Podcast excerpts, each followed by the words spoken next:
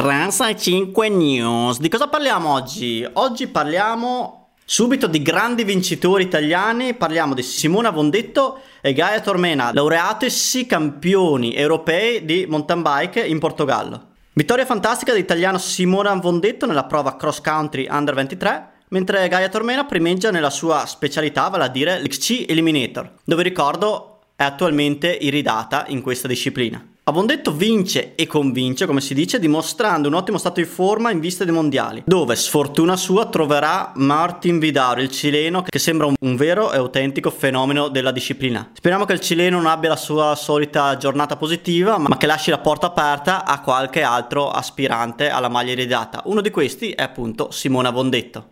Ricordiamo mondiali che si disputeranno a fine agosto in Francia a Léger. Da segnalare sempre nella rassegna europea portoghese il bronzo di Giada Specia tra le under 23, l'argento di Giorgia Marquette nello short track e il secondo posto per la nazionale azzurra nel relais, vale a dire la staffetta. Fix Shocks, ne hai sentito parlare? Fix Shock un progetto brevettato e completamente made in Italy che fa lavorare in asse il tuo ammortizzatore. Ma veramente un ammortizzatore può lavorare fuori asse?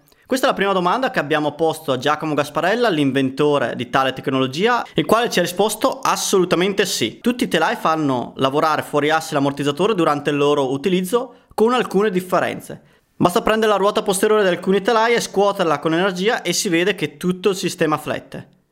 Ora personalmente spero di non averti rovinato l'esistenza dandoti questo Ennesimo dubbio sulla mountain bike. Se vuoi approfondire e leggere l'intervista, sempre appuntamento sul nostro sito. La professionista enduro MTB Isabelle Cordieu è stata letteralmente trafitta da un ramo durante la prova di World Series eh, e-bike, il quale ha perforato la sua scarpa e si è conficcato nel piede. L'atleta francese stava dominando la sua prima gara enduro e-bike prima di ritirarsi per questo incidente ed essere trasportata in elicottero al più vicino ospedale.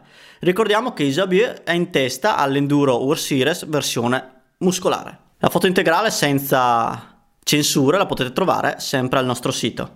Si è svolta lo scorso 3 luglio la Mega Avalanche dell'Alpe d'Huez, evento che attira sempre tantissimi freerider ed è una sorta di calamita per il mondo gravity. Ricordo che le gare maxi e mega sono gare con partenza di massa, tipicamente da un ghiacciaio, da altitudini molto elevate, dove poi si alternano tratti tecnici e anche tratti pedalati. Naturalmente il primo che arriva vince.